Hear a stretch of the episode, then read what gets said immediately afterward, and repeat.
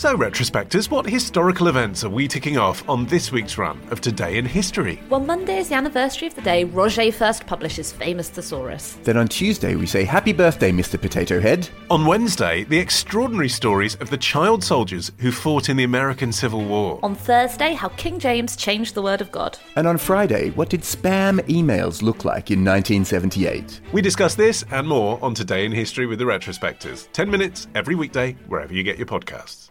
Hello, Man fans. Olly Mann here with The Modern Man. Here we are, episode 10, the climax of the season. We are going to be back in February after this, and that is thanks to everyone who's bought us a beer and supported the show. There are now, I'm pleased to say, too many beer money donors to name, uh, but still not quite as many as we need. So if you do have money left over from Christmas, some of you have uh, prepaid credit cards you still need to spend with money burning your pocket, then uh, obviously do head to modernman.co.uk slash beer. Uh, you can give one beer a month or whatever you choose to support our show. Uh, thanks. Now, talking of beer, if you're doing dry January, at the moment, or a so called detox, uh, especially if you are a bit shit at keeping it up, then this week's show is going to provide solace for you. Uh, it is an interview with the Angry Chef, the blogger and writer. Uh, thank you to Peter, uh, who suggested him as a guest. She emailed Ollie, I think the two of you would be really fun together. You both seem to not suffer fools and would have strong opinions on the clean eating world. Uh, well, Peter, that is certainly what happened, uh, as you'll hear in our interview. I, I wasn't entirely convinced that Anthony's admirable quest for robust scientific evidence about all food trends necessarily negates my anecdotal experiences about what does and doesn't agree with my body. Uh, but it was really an education in in just how cavalier some of the scientific claims made by food writers and the makers of so called health foods can be. And certainly I'm now going to think twice before restocking up on coconut oil, as I think will you? Uh, before we get going, though, big thanks to this week's sponsor, Tenga. Now, if you haven't heard of them before, and I hadn't, they are a sex toy company. No surprises for guessing who put us in touch. Uh, and they specialize in toys for men. Uh, believe it or not, they've sold 57 million products across 45 countries. And their latest is called the Flip Zero EV. It is their first electronic masturbator for men. Welcome to 2018, everyone. Uh, it is basically uh, an elastomer tube that pulses and vibrates, and it comes with some lube, and it's got very discreet packaging, and actually some seriously cool design. It's all gloss white, curved edges. It's a bit like you're fucking the Starship Enterprise. Anyway, they sent me a sample, and I found it uh, very refreshing. So, if you're looking for something new to stick your dick into, or your boyfriend's dick, you can use it as a couple, of course, then head to tenga global Com. And thanks again to them.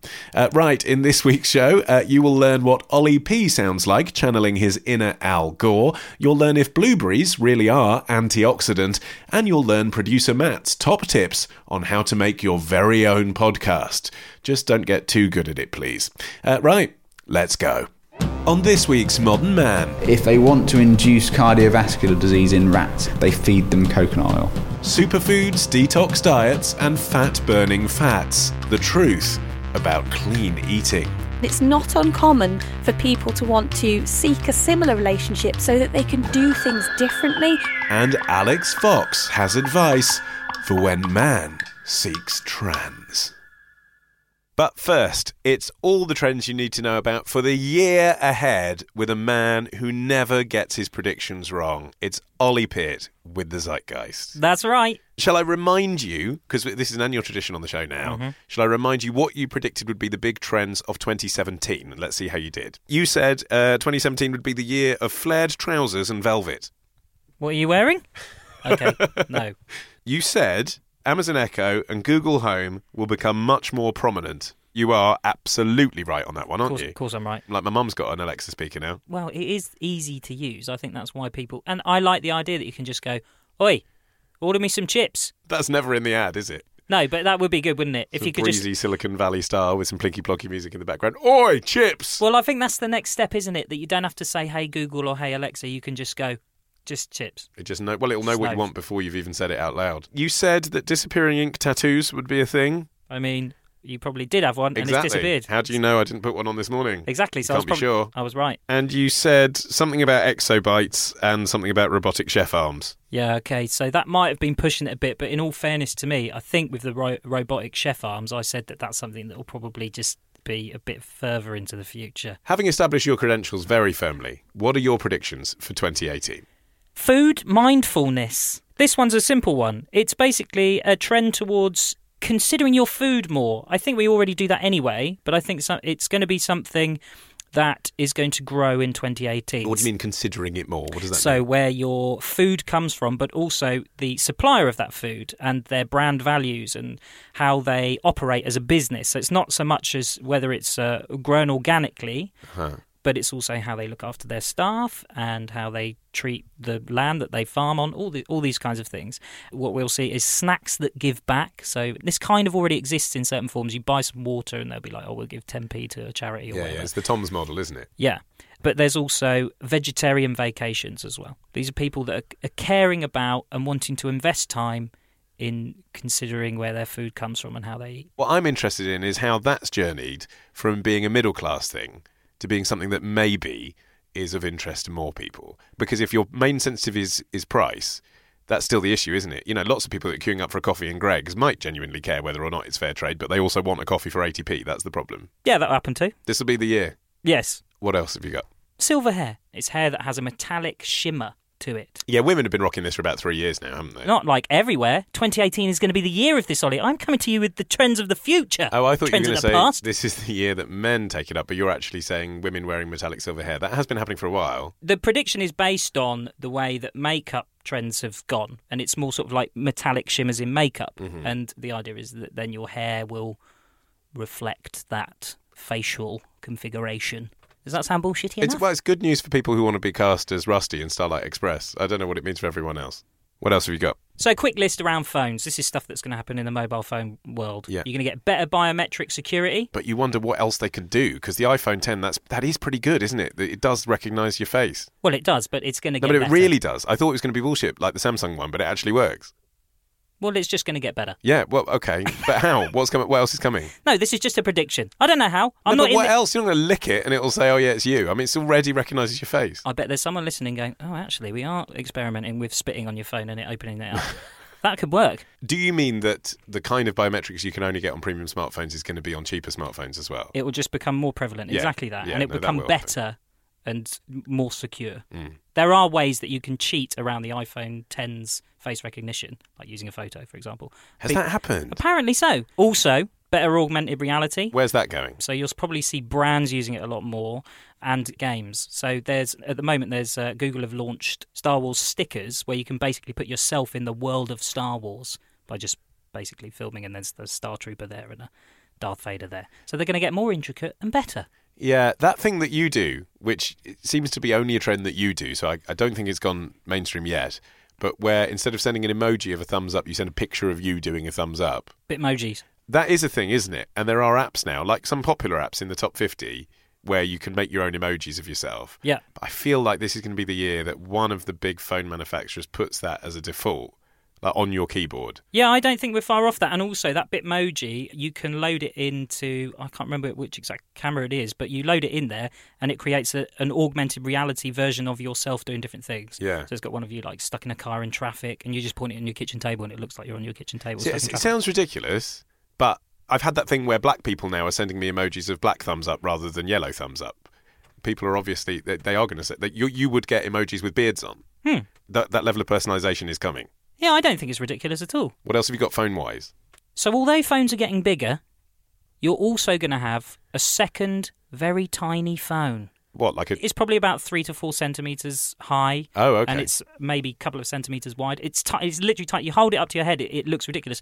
But when you think about, I don't know, if you if you go out jogging Yeah. and you just want a tiny little phone, or you're going out for a night out and you can't be bothered with your big phone, it's actually quite a good idea. so can I'm- it text or is it just a yeah, phone? it can text. God knows how. Yeah. like you managed to do it, but yeah, you can text and make calls, and it functions as a normal mobile phone. So second phones for people that aren't having affairs or are drug dealers. Exactly. Okay, yeah, I'm prepared to go with you on that one. And lastly, my final trend for 2018 is more earthquakes. Oh, dark. the Earth's rotation is slowing ever so slightly, and that leads to more earthquakes. 50% more, to be precise. See, I don't know if what you're saying is well backed up by scientific research or if you're just being like a flat earther. I mean, you're saying it with absolute passion and belief. Uh, No, there are very serious studies that back this up, and there is historical data that proves that that happens. So, in a, in a period where the Earth's rotation slows ever so slightly, you can expect between 25 to 30 major earthquakes. Not little ones; these are proper major life-threatening earthquakes. And at any other time, the average figure is around 15. So it's a lot more. So is it is it people that are at risk that already know that there are risks from from earthquakes? People in India and California and stuff. People on tectonic plates. Yes, exactly. It's not going to be in uh, other in locations. It- Yeah, It's it's okay. on the major fault lines. Yeah, Oh, okay, grim. I know, but I thought I'd end No, on a worth cheery yeah, note. chuck in some light and shade. Why not? Why not? Right, time briefly just to recap on where we are on your latest listener challenge. Manfan Edwin challenged you to try out Halo Sport, which is a new neuro priming training product. Yes. Right? hmm Uh, okay, so how far have you got with that? Are you now master of uh, cycling or whatever? No, because it's going to take a lot longer to sort out. Remind us what it is. Right, they look like a pair of headphones. Yeah. You put them on your head, and they've got these little sort of like rubber points that make contact with your scalp, and it fires electrical pulses into a part of your brain, which puts it into a state of plasticity. Is what they say, Okay. and it means that when you perform a task like running or weightlifting or playing the piano, your neurons need less energy to fire, so you you perform that task better and you become better at it. Okay, but you haven't tried it yet. No, I Why? haven't tried it yet because it's an eight hundred dollar device. So the guys that made it just want to make sure that I'm doing it properly, and I give it a fair test. Because it does sound a bit like bollocks, doesn't it? It does. Okay, It really but does. I do want to give it a fair test as well. Yeah, so do I. So what's a fair test? So you're going to what? Try doing a task for a bit, then try it with the headphones on and see if you improve. exactly. And they want to make sure that you're wearing them properly. Yeah. So I've decided I'm going to do two What's things. it doing? Firing neutrons into your brain. No. Where do you even get that from? I'm close, aren't I? It's, it's firing electrical pulses Yeah. into your brain.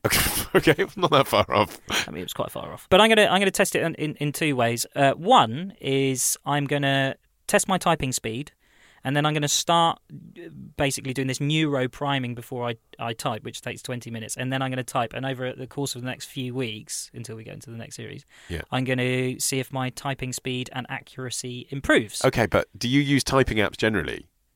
No, Because we, we want to make sure that your typing wouldn't have improved anyway. Like, are you a good typer?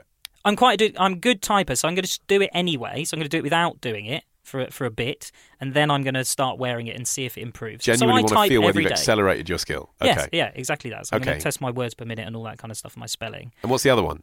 And the other one I'm going to do is endurance. So I'm basically going to start running, and I'm going to see if my running improves. Now, your running should improve anyway, but I kind of have a good idea of my own personal fitness, so I'm going to see if it improves faster than I would imagine it would normally. Yeah, it is January though. I mean, you know, again, personal fitness doesn't really start lower than it does at New Year, does it? Yeah, that's true, but I think it's a good testing time, isn't it? Okay, so it's actually come at quite a good time this challenge because you've got the what is it, six weeks we're away Mhm. to actually properly road test this, and then come back and tell us how it's gone, and or do you have brain cancer? So I'm looking forward to finding out. Yeah, no, I'm a little bit scared about that that bit. Yeah, no, I'm sure it's fine. Sure, they wouldn't release it onto the public if it wasn't fine. Yeah. Don't know. We'll find out. Uh, it's been a pleasure spending this series with you, Ollie. Uh, if you have an idea for a future trend that Ollie should try out, then head to modernman with two ns.co.uk and click on feedback.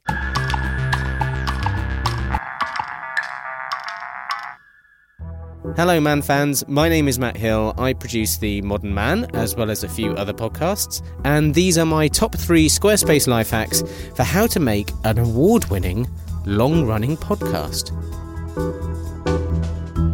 Tip number one is make it easy on yourself. Whether it's going to be part of your job or a hobby in your spare time, format the show in such a way that you'll still enjoy making it 50 episodes in. You could find a recording location that's convenient for everyone, like in the office or uh, a nearby pub. You might also find it easier to divide the show into sections. That way, you might be able to share the workload between you and your colleagues. The trick is to keep it fun for everyone and not a burden for any particular one person. Tip number two is engage your listener's mind's eye. If you were writing a sitcom, the perceived wisdom is that there should be a joke on every page of your script, so every 30 seconds or so.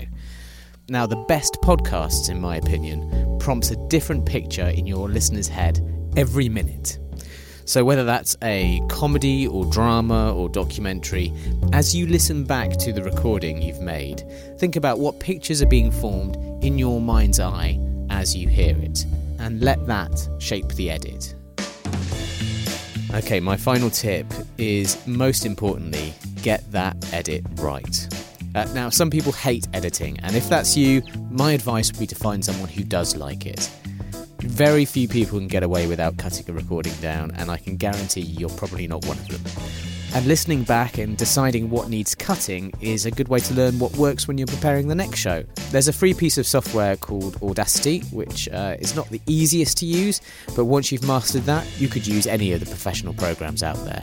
So, those are my life hacks. For more tips and to hear the other shows that I make, head to rethinkaudio.com. Thanks to Matt for sharing his Squarespace life hacks. Every podcast needs a website. That's why we at The Modern Man use Squarespace.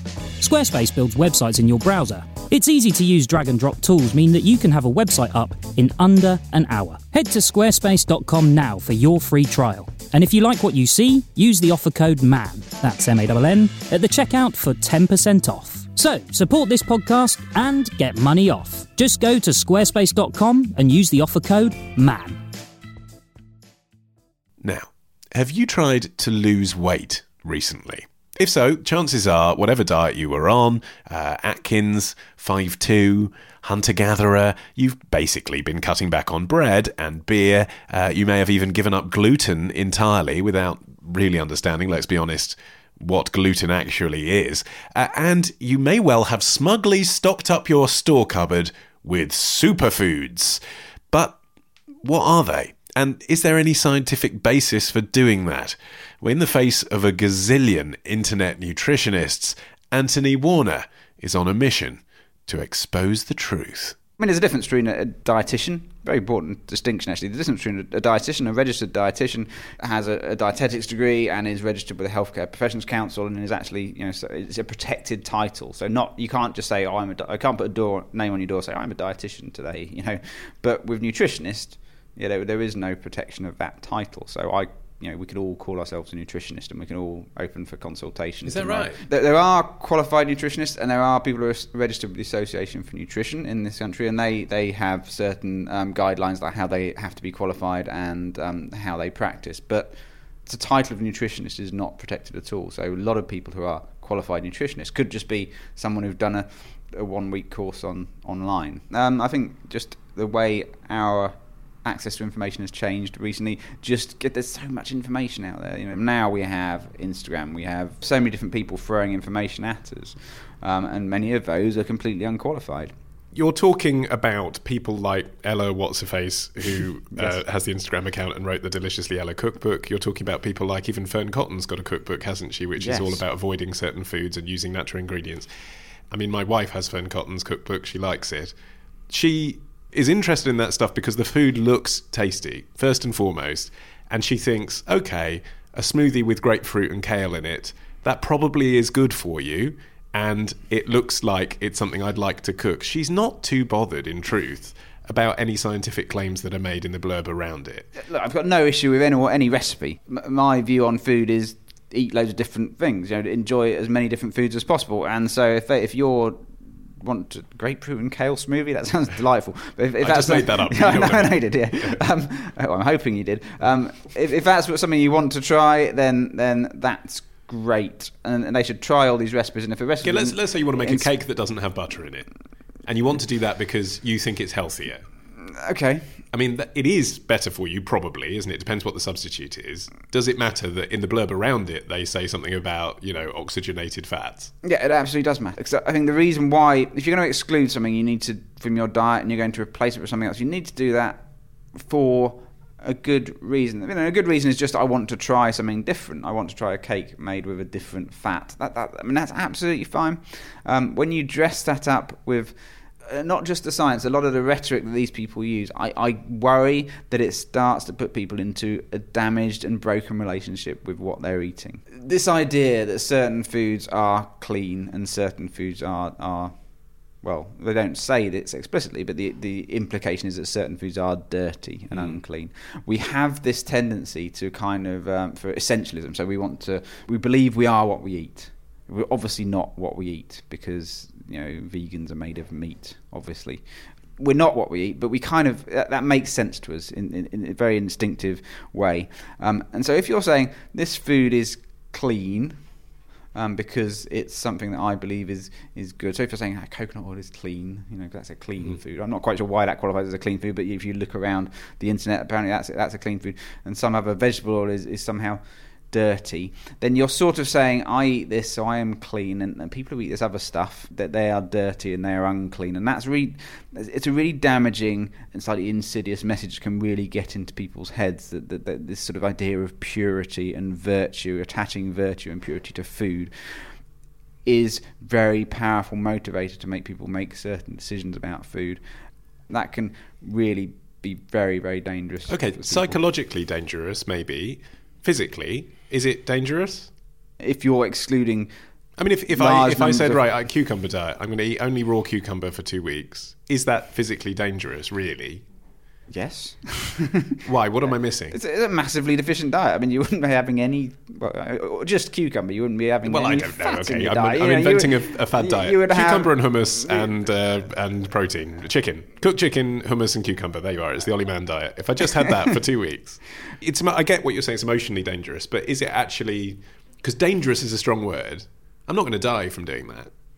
Two weeks. No, I, I, I don't know. I, there would be a lot of things you're not getting, and without analysing the diet properly, I'm not sure. But there'd be a lot of stuff you would not be getting in your diet. And restrictive diets are ge- generally not very healthy. There's a lot of reasons not to restrict your diet for, for a number of reasons.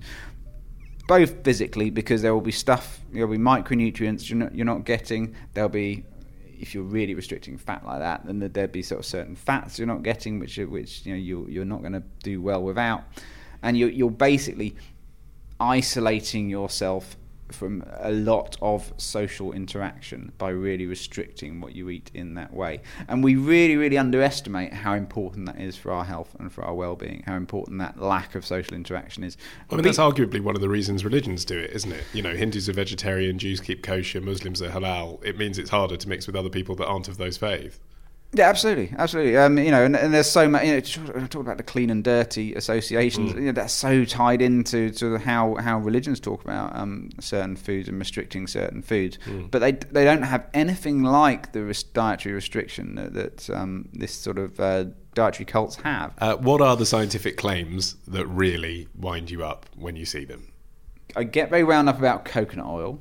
I'm perfectly happy if, if someone wants to eat coconut. I don't understand why anyone does, but I'm perfectly happy if someone wants to eat coconut. I cook curries in coconut oil because they taste a bit coconutty. That's why. Yeah, yeah, yeah. yeah. I, I find if it, I, you get yeah, curries fine.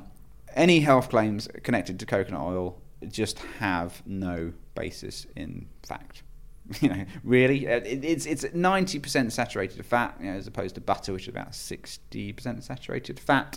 There's there's very good quality evidence um, that we should probably be trying to trying to cut down a little of our saturated fat and, and replace it with sort of unsaturated fats, and that's the basis of dietary advice pretty much worldwide. So if you were cooking in an oil that had unsaturated fats, what would you be cooking with?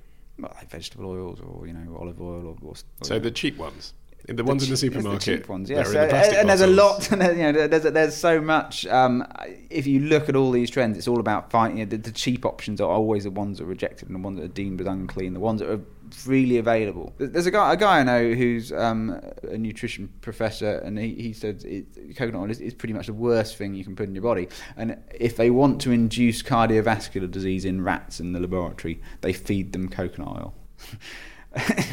but the, the health claims attached to it have sort of grown pretty much out of it. Could, it's quite complicated, but it's a, it's a misunderstanding of, of the classification of fats, and, and people think it's a Explain that to us, if you Okay, can, in okay, one I'll minute. Explain okay, so, how people misunderstand um, there- it. There is there is some evidence that medium chain fatty acids can make you burn some more calories. That that claim it does have some evidence underlying it, but what happens with coconut oil is, is obviously it's a mixture of all sorts of different length fats, Within coconut oil, there's one which is called lauric acid, which is a, a, certain length, and some people classify that as a medium chain, and some people classify that as a long chain. Yeah, that's complicated. That is complicated. That's yeah, not I something do- you're going to see on Gwyneth Paltrow's no, website. No, and, and that's why, isn't it? It's that level of nuance. But that's why people misunderstand it. Is it is too complicated. Yes. So so the myth is easier to understand and it tastes good. So yeah. Just look on a pack of coconut oil, um, on, on something for sale in the supermarket. Does it say it's a fat-burning fat? Does it does Mm. it have all the claims that the people are making for it on the front of pack? Because if you could legally make those claims, Mm. the people selling coconut oil would, would, would have them plastered all over the front of the packet. But they can't legally make those claims because there's no scientific basis for them. So the claims instead get made by people on the internet. Okay. What else? Gluten free, I, I find there, there's a, a good proportion, one one percent, I think, of the population have celiac disease. So you know they, they really shouldn't eat any gluten. Now that, that's interesting because that's a real that's a dietary restriction which has really good evidence for it and is definite. And and that really appeals to us. Don't eat that; it will cause you harm. That's uh, people find that really a, an appealing message in some ways. So it, it appears to me that a number of people see that and they hear they read about how harmful the gluten is and the damage it causes, and they kind of adopt that as something almost something they want in their lives. Because that there's probably another sort of one percent of people who have uh, non-celiac gluten sensitivities or have a less serious reaction to eating gluten.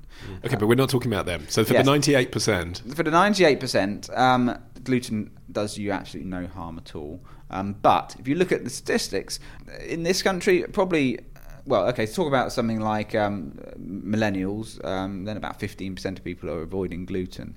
And people who are more educated and people who are more from more affluent backgrounds, more and more, you know, the, the numbers get, get even higher than that. because it's become a real. I know if you go to Prezzo now, they've got a gluten-free menu of pizzas, and that's obviously cut through. That's a mainstream Yes, restaurant oh, uh, chain. uh, uh, Twenty percent of the people are obviously ordering yeah, I them. think Pizza Express do a gluten free one as well. You know, yeah, it, it's it's it's a massive trend and it's a growing trend and it's become you know it's become adopted by the food manufacturing industry and by the food retail industry. You know that they have these big things and, and, and gluten free has become synonymous with something that's healthier. Yes. Okay, which which, is, which for what that two percent of the population, yes, but for the majority of people, no. But just be clear, it is a healthier choice. If you go to Pret at lunch and instead of having the chicken and bacon sandwich, you have the hummus salad, that is a healthier choice, isn't it? I mean, it's still got fat in it, it's still got calories in it, it's probably still got salt in it, but actually, just, you know, in any analysis, that's better for you. Better for you. What in in bre- I mean, bread's not an unhealthy thing. I mean, yeah, bread. But it's the uh, butter, it's the mayonnaise, it's the ingredients between the bread, and the bread. Yeah, I mean, I don't know. I don't know the nutritional feel. breakdown of that salad, but you know that's got fat in it. I know that if I eat more mm. bread, I feel sluggish and fatter, and if I eat less bread, I feel healthier. I know that. Well, it depends what you're replacing the bread with. You know, Well, that's what I mean. If I have a salad instead, I'll feel better. if I had a salad instead, you'll feel better. Hmm. in a different way to if I have a full English breakfast, I'll feel fantastic, but I, I won't Yeah. feel light and you know ready to go. Yeah, I think you'll feel virtuous. I don't, I don't know. You know, bread's not unhealthy. Bread, there's nothing unhealthy about eating bread. You know, wheat has, you know, has a lot of protein in it. It's actually the biggest source of protein in, in, in human diets across the world. It's got lots of B vitamins in. Um, whole grain wheat is probably our best source of dietary fiber, which is something none of us eat enough of. I, I don't really understand why people consider it to be unhealthy. You know, carbohydrate, there's nothing wrong with. I'm not saying there's anything wrong with it. I'm saying it's how it makes you feel. I do feel if I have toast for breakfast, I feel a lot heavier than if I have, you know, a banana. I just do. Is that because you physically are heavier, or is that don't know. because psychologically you're like, oh, I've been a bit more virtuous and I've been a bit of a better person because bread's been demonized and everyone tells me it's bad? Maybe a bit of both. but again, it's about what you put on the bread, isn't it? When I Yeah. used to have toast for breakfast every day, I'd have three slices and smother them in butter and peanut butter. That's obviously not as good for you as the banana. So Yeah, uh, and it's kind of what I was saying. You know, when people when people adopt a gluten free diet, they they will dramatically change what they eat and the way they eat and everything. And so it's not just like, oh, I'm eating less bread, so and I, I've lost weight, so bread must be making me. It's like I, I'm not having the same spread on it. I'm not having the same butter. I'm not having all these things that go with it. And so when you dramatically change your diet, you temporarily lose weight, but it is temporary, you know, and people are saying, oh, it must be good for me. But that, that weight loss is temporary. It doesn't necessarily mean you're healthier because you will often be pushing yourself into diets that are higher in fat and higher in saturated fat, and th- th- there's no reason to. Yeah, actually, if you analyze gluten-free diets, or you analyze people who are on gluten-free and what they eat, and people who are not eating gluten-free and what they eat, there's a lot of danger of dietary deficiencies, uh, like a lack of fibre and a lack of a lot of micronutrients within the gluten-free diet. So to say it's healthier because I lost a couple of pounds, I, I think is, is a flawed understanding. But we have this association that weight loss is a proxy for health. Okay, it's January, New Year's resolutions, detox. Talk to me about detox. Okay. Um, a lot of people listening to this are going to be thinking, I am doing a detox this month. I'm going to cut loads of stuff out for my benefit. Let's exclude people who might genuinely be alcoholics or something. for everyone else, what's the benefit of doing a detox? I would say none. okay, so detox. What does detox? It means detoxification. So it means removing toxins from your body, which presumably is what people are thinking they're doing if they are going on a detox diet. There is, I mean, absolutely no evidence that, that that's going to be going on. Detox is a thing. If you're if you're poisoned yourself, if you're an alcoholic, you abuse substances in some way, or you're taking in something which is to- toxic, you go to hospital and you, they do a detox treatment on you. Mm. But that's not changing your diet and drinking a, a kale smoothie. That is, um, you know, a serious medical procedure. Toxins are removed from our body by our livers and our kidneys. They, they do a perfectly good job of removing toxins. We don't need any help from any food. Um, there's no evidence that any food can actually help in removing toxins. If you're thinking that you're removing toxins from your body, then then you're wrong.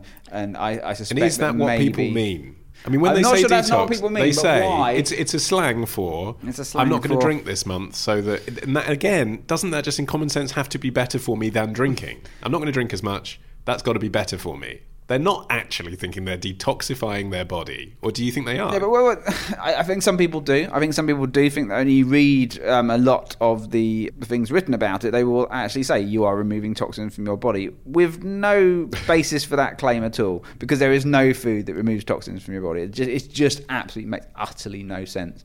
Uh, other than stopping drinking alcohol for a month, know, yeah, alcohol is pretty toxic, unfortunately. But if you're saying I'm cutting foods out because I'm detoxing, then are you saying those foods are toxic? Are you saying that whatever it is, your bread or whatever is toxic? You know, because I think if you're creating that association that those foods you're cutting out are toxic, I think that's a dangerous association to be making, and I think that is a path towards a disordered relationship with food. Because when you go back to eating, if you have a chocolate things- bar every day on your way from one meeting to another, and then you say, This month I'm not going to have that chocolate bar, that's my New Year's resolution because it'd be better for me not to have it. Are you saying that's a bad idea? I think it's a bad idea to say that chocolate bar is toxic. Yeah, for most people, yeah, for me, for you, it might be fine. But for some people who have a tendency towards a disordered relationship with food, if they create this association that that food they're eating is toxic, hmm. then that is a really dangerous place for them to be going back to. Okay, finally, blueberries. Talk to me about blueberries. I quite like blueberries. I quite like Yeah, blueberries. blueberries are nice. Well, um, no- I have no problem with them. I would say to the point where it's actually become interchangeable.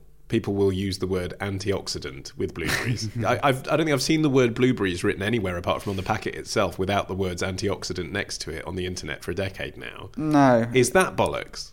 What does it mean? It's, it's unfortunate. It's, it's unfortunate because I think we should just eat them because they're nice, but then eat loads of other different stuff too because that's nice, rather than sort of um, fetishizing one particular ingredient. I think that, that that that really troubles me when people do that. When I first studied um, biochemistry, um, antioxidants were quite big news. Um, we were looking at antioxidants in diets, and, and actually, if you look at people's diets generally around the world, the ones who have good health outcomes tend to be people who eat lots of antioxidants rich foods. So people were thinking maybe there's this this link between between antioxidants and and health. okay, so it is a real thing. Antioxidants are a real thing. And yeah. what does it mean? basically you have the, have things oxidative stress in the body, which is caused by a number of different things. It can cause a lot by smoking. It can be caused actually you get a lot of oxidative stress when you exercise, and it produces these things called um, these free, free radicals. Okay, and they they they are buzz around your cells, and they can cause quite a lot of damage. The antioxidants come in and they latch onto the free radicals and they sort of take them out out of harm's way. Okay, so they stop them causing damage. There's a lot of thought when I was studying biochemistry that these, if we had lots increased antioxidants, then we would prevent lots of disease because free radical damage can cause um, mutations in your DNA and co- can cause cancer. And so this, this was quite a big thing of study back in you know, um, early early 90s. But then then obviously you have this association with diets, but you know that's just kind of high in fruit and vegetable diets generally. We had this potential mechanism for why why that might help and why that might eating lots of antioxidants might be a good thing. But then when you try and study it, actually, there's very little association at all. And, and when you start giving people antioxidant supplements, which not so big in this country, but in America is like a massive, massive industry, and so many people are taking antioxidant supplements, you actually start to see a lot more complexity going on, and actually some pretty negative health, health outcomes. You know, there was a there was a particular trial in Finland of um, cancer patients, and they gave them, uh, in combined with their, their normal treatment, they gave them antioxidant supplements in quite high doses. They had to stop the trial because more people taking the antioxidants were dying than the people not taking it. And what, what it turns out is that actually antioxidants and free radicals is quite a complex relationship. And whereas it was this great story that antioxidants come in and they snatch the free radicals and they take them out, and that everyone could understand that. But there's a lot of nuance to it, and free radicals actually have a lot of positive effects. They actually have a role in our immune system, and also high doses they can have different effects. And actually, I said it's not a class of substances; it's actually a, a, a property that substances have. So at certain high doses, some antioxidants can start causing free radical damage if you have too much of them. So it's kind of like you have to have a bit of balance. Don't worry about it too much. So blueberries are a good thing to eat, but the superfoods label is problematic. Yeah, yeah, absolutely. And I, I said, if if you're eating it because you enjoy it and you want a lot of variety in your diet, which I, I do, I like blueberries. Yeah. Um, but a lot of people are choosing blueberries over apples because they think, well, they're antioxidizing. So I have, if I'm going to have some fruit now, I'll have some blueberries. Is that a legitimate choice or not? No, no, not at all, because you'd be better off. There's so much evidence that the more varied your diet is, especially in terms of fruit and vegetables, it's good to have a good quantity of them, but it's also really important to have a, a, a huge variety of them. That will be better for you. So eat apples one day, blueberries the next day, and, and make lots of different, as much stuff as different stuff as you enjoy, uh, and have a good relationship with food, rather than thinking of food as medicine, because food is not medicine. you really can't well, it's, it's, quite a troubling association to be saying food is medicine and food is something we take. Food is so much more than that. Anthony Warner.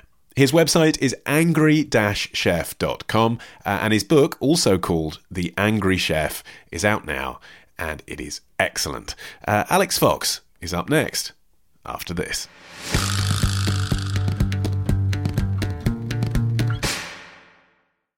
Now, if your New Year's resolution is to have better sex, then here's a lady who hopefully will be able to help. It's Alix Fox with the Foxhole. Happy New Year! Uh, what have you got going on in your world at the moment? I have been talking about the pubic health of England with Public Health England. Oh, yeah. Yeah, they've just done a massive piece of research and, and released one of their biggest campaigns in, in yonks uh, because, unfortunately, over half of sexually active young people have had sex with a new partner without using a condom. Uh, and they've also discovered that rates of STI diagnoses in 15 to 24 year olds are twice as high in men and seven times as high in women versus their counterparts aged 25 to 59. Why do we think that's happening then? Because it's not as if the safe sex message has become harder to access over the last 30 years. I think part of the problem is that we've done a little bit too good a job in telling young people that if they suspect they may have, may have uh, got an STI or if they've had unprotected sex, then they can toddle on down to their GUM clinic or see their GP and get treatment. Uh, when in truth, um, there are still many STIs which stay with you for your life, and we're seeing an increase in the number of uh, infections which are becoming resistant to antibiotics and causing issues. Okay, uh, time for our listener question, which, as ever, is sponsored by our friends at mycondom.com. An excellent place to go if you do finally decide that you want to start using condoms. And a particularly excellent place to go at this time of year because they've got their January sales on. Yeah, so prices were already brilliant value and now they are more brilliant than a 1000 watt bulb. Here's this week's question. Uh, it's from someone who's chosen to remain anonymous who says Dear Alix, I love my husband, and I'm sure he loves me. We do have a loving sexual relationship, but in truth, his sexual interests are more towards trans women. Now, you might actually just have to define that for us, Alix, so that we're all on the same page. This is a woman who was assigned male at birth, so would have been born with what are traditionally considered male genitalia, but actually identify as strongly as being a woman. They very much feel they are a woman. They might still have a penis, or, or they may not. They may have had surgery. Uh, trans bodies don't all look the same, but the common factor here is that trans women very much feel that they are women. In fact, they are women. Our letter continues. When he was in his early 30s many years ago, my husband did date a trans woman, but dumped her out of insecurity. We're both now in our mid 40s, and I think he's more secure in himself. I am open to having an open relationship and for him to find love with a trans woman. So, is there a trans Tinder or social society that we could join? I honestly feel this would be best for all of us, even if sadly it meant eventually my husband might leave.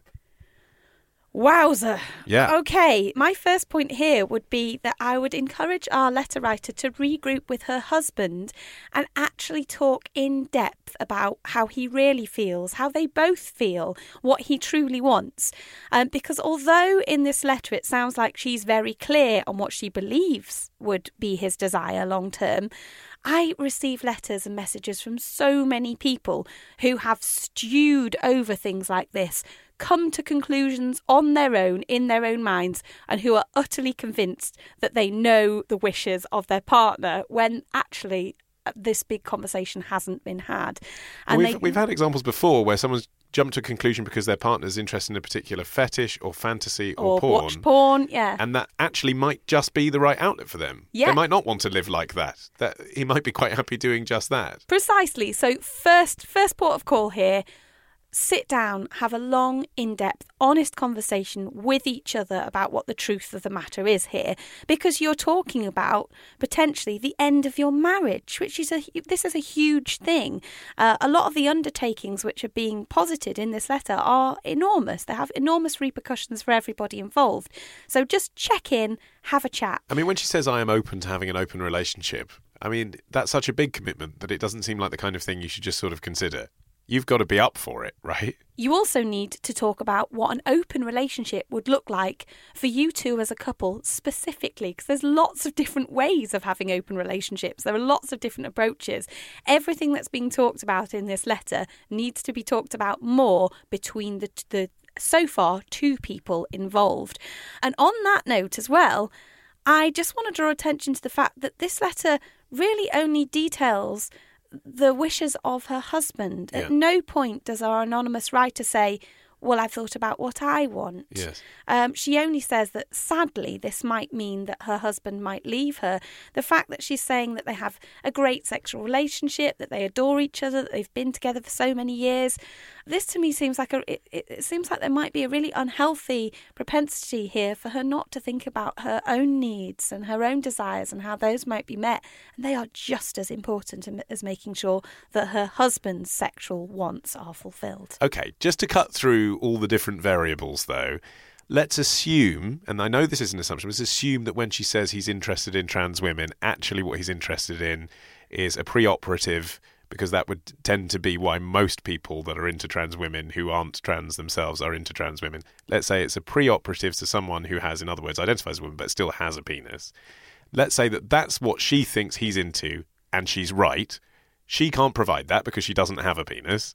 If that's the case, and they went to therapy about it, and he was open about having an open relationship, and so was she, then what can they do? There's a lot of what yeah, ifs here. but, but even if everything she says is right, then what? I mean, let's answer her question directly. First up, Olly, though, just a little note on this term preoperative, which is often shortened to pre op.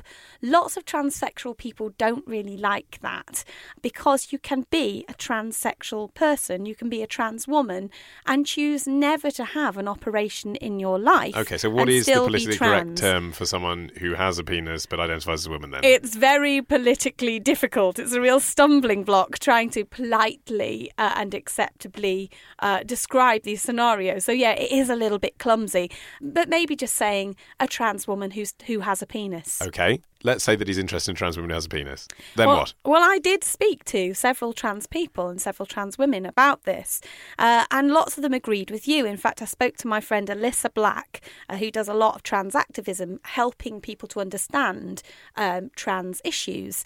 And she said, the same as you, Without wishing to jump to conclusions, I strongly suspect that the type of person that this man is interested in is a trans woman who hasn't had lower surgery. And she continues I've seen far too many trans women get used by guys who are looking to explore their bisexual side. So, what they really want to do is play with somebody who has a penis but who presents in a feminine enough manner that it makes their it makes playing with someone with, with testicles and a penis feel less gay to them or less mm. bi, if you will. And she says she's seen far too many trans, trans women get used by guys looking to explore this side of them, and it's really unhealthy for the trans person themselves. They're being a bit used there, it's detrimental to them. In trans porn, you do see a lot of, and I, I, I must say this is an offensive term to many, but it's also terminology which is used a lot within porn to categorise this type of material. You see a lot of chicks with dicks porn, and there are a lot of men who are unclear or maybe exploring their own sexual identity, maybe their own even their, their own gender identity, who feel drawn to that kind of pornography and who want to experiment that way in real life. But it really doesn't take into account in a lot of cases the feelings and the needs of the trans person that they're experimenting But with. But then, you know, maybe that's why she said, "Is there a Tinder equivalent?" Because I mean, what she's saying is, you know, I, I, I want him to engage in this in a consensual way. I don't want him to use someone. I want I want him to be having a relationship with someone who wants to have a relationship with him because they know that he finds them attractive. So, does that place exist? There are various services where you can meet somebody who is a trans person. It's really important to be clear on whether what you want is, in fact, a relationship, which is the terminology that's used in this letter, or an experimental hookup. Uh, it's also really important to be clear on whether you actually want an open, ongoing, open relationship, something like polyamory, where you might continue to see someone for a long time, or whether it might be more appropriate to go swinging for a weekend or, or have a one off sexual experience. None of these things are necessarily wrong so long as you are clear about them with everybody involved. So long as everybody involved is clear on what's on the table. What you don't want is a scenario where a trans woman believes that she's about to enter into what could potentially be a loving long term relationship, when in fact, all the husband is after here is a one night fling where he gets to experiment and explore his own sexuality and gender, and then that person is cast aside. That is likely to make that person feel used, it's likely to make them feel objectified, and it could be really, really damaging to their identity. Once all of these very, very complicated matters have been untangled, though, at base level, if you want to find somebody who is a trans woman to enter into some form of uh, sexual experience with, then Plenty of Fish might be a good place to go. Uh, There's an online dating service which offers lots and lots of different ways for you to identify your own gender. There's also a place called mytranssexualdate.com. Here we go. And what makes this different is that the team behind it are all transgender women. Uh, there's a big emphasis as well here on transgender women who want to find relationships with cisgendered men. That is, uh, men who are born with penises and who identify fully as guys. So that might be a really good place if they're sincere, if the husband is sincere about meeting someone for a long term relationship who's a trans woman, and if our letter writer decides that this really is the best thing for her too. And then the other interesting thing about this email. And there are so many interesting things here. I mean, we really could we could waffle on for ages about this. It's fascinating. is this business about he once had a former love who was a trans woman? Yes. What does that tell us? I have lots of thoughts about that because it did occur to me. Sometimes when people have a relationship earlier in their life that finishes in a way that they don't feel proud of, and the fact that the letter writer here refers to her husband now feeling more confident in himself mm. and that he finished this relationship out of a sense of shame, mm. he might feel really, really bad that he wronged that person potentially earlier in his life. And it's not uncommon for people to want to seek a similar relationship so that they can do things differently and almost exorcise the ghosts of that previous mistake they feel they, they, they made. And whilst that might make them feel better, that they can then give themselves this tangible physical evidence that they are now a better character, a more complete human being, that they're able to have an open, loving relationship or, or great sexual experience with a trans woman, that might be fabulous for them. But using a trans person in order to work through that trauma yourself is still using them mm. and still may have very detrimental effects on that person. I spoke to a pal who happens to be a trans man, and he said to me, for a cis person to actively seek out someone who's not cisgendered, to actively seek out a trans person, to me smacks of fetishism. It's massively painful to think that being trans either makes you desirable or not desirable. My personal experience of being a trans man is that the trans bit is a reference to a series of long and challenging procedures both medical, surgical, and administrative, that I've had to pass through in order to correct something that was hugely bad for my well being. And if someone finds that attractive, that really doesn't sit well with me. Sure. And I, I totally understand that, and you've got to be sensitive to that. On the other hand, you know, we talk about, you know, people with all different sexual predilections on this show. And if it was someone saying, my husband really fancies tall women, um, and we assume that the tall women were opting into a service where they were there to be dated, then I mean that is a conversation between adults, isn't it? Some people actively enjoy being fetishized. Exactly. They yeah. love being praised and, and adored in that way.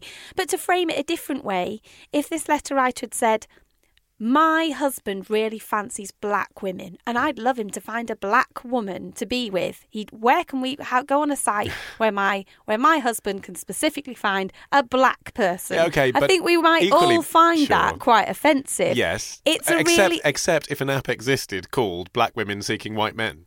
I mean, Which you know, it probably if, if does. I'm a black woman and I really specifically fancy white men, then that, that's the point, isn't it? Then it's different. There is sometimes a fine line between a fetish being positive for everybody involved and it actually being a, quite a negative and potentially offensive thing. The key idea here is that everybody involved must know what they're getting involved in and it must be good for them all in order to be a positive overall experience. I don't think that this couple are anywhere near that stage yet, and I would urge them to speak to each other and potentially speak to a therapist too. If you have a question for Alix about your particular sexual predilections or your husband's, what do you need to do with it? You need to scurry on over to our website, which is modernman with two ends.co.uk, and click feedback. And thanks again for the whole series worth of sponsorship to our friends at mycondom.com. Yes, thank you for sponsoring my hole. And if you use the code FOXHOLE, as ever, you get 15% off your whole order.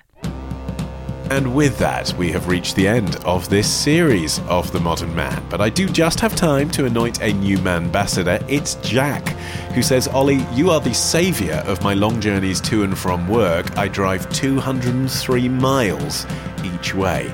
I'm in the military, and I was recommended to the show by my Corporal Wayne, Thank you, Wayne. Military ambassadorships are available. Uh, if there's a vacancy, says Jack, I would very much like to become Manbassador for Glasgow.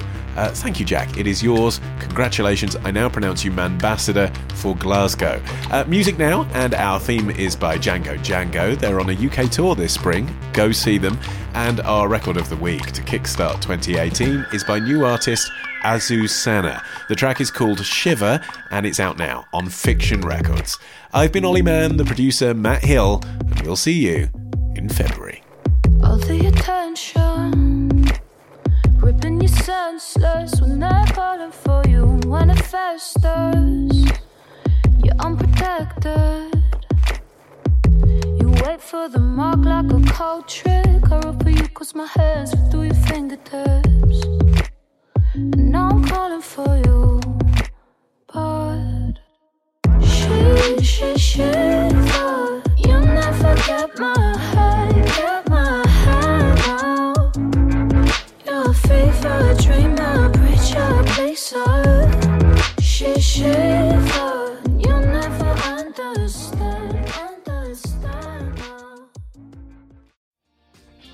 Hi, my name is Kaye Adams, and to be honest, I'm not so good with the ageing process, so I enlisted my old chum, the filter free Cara McKenzie, to advise. Could you imagine being a porn star? The room would need to be really hot for me to strip off. To be honest, she's not much help, but she is rather amusing.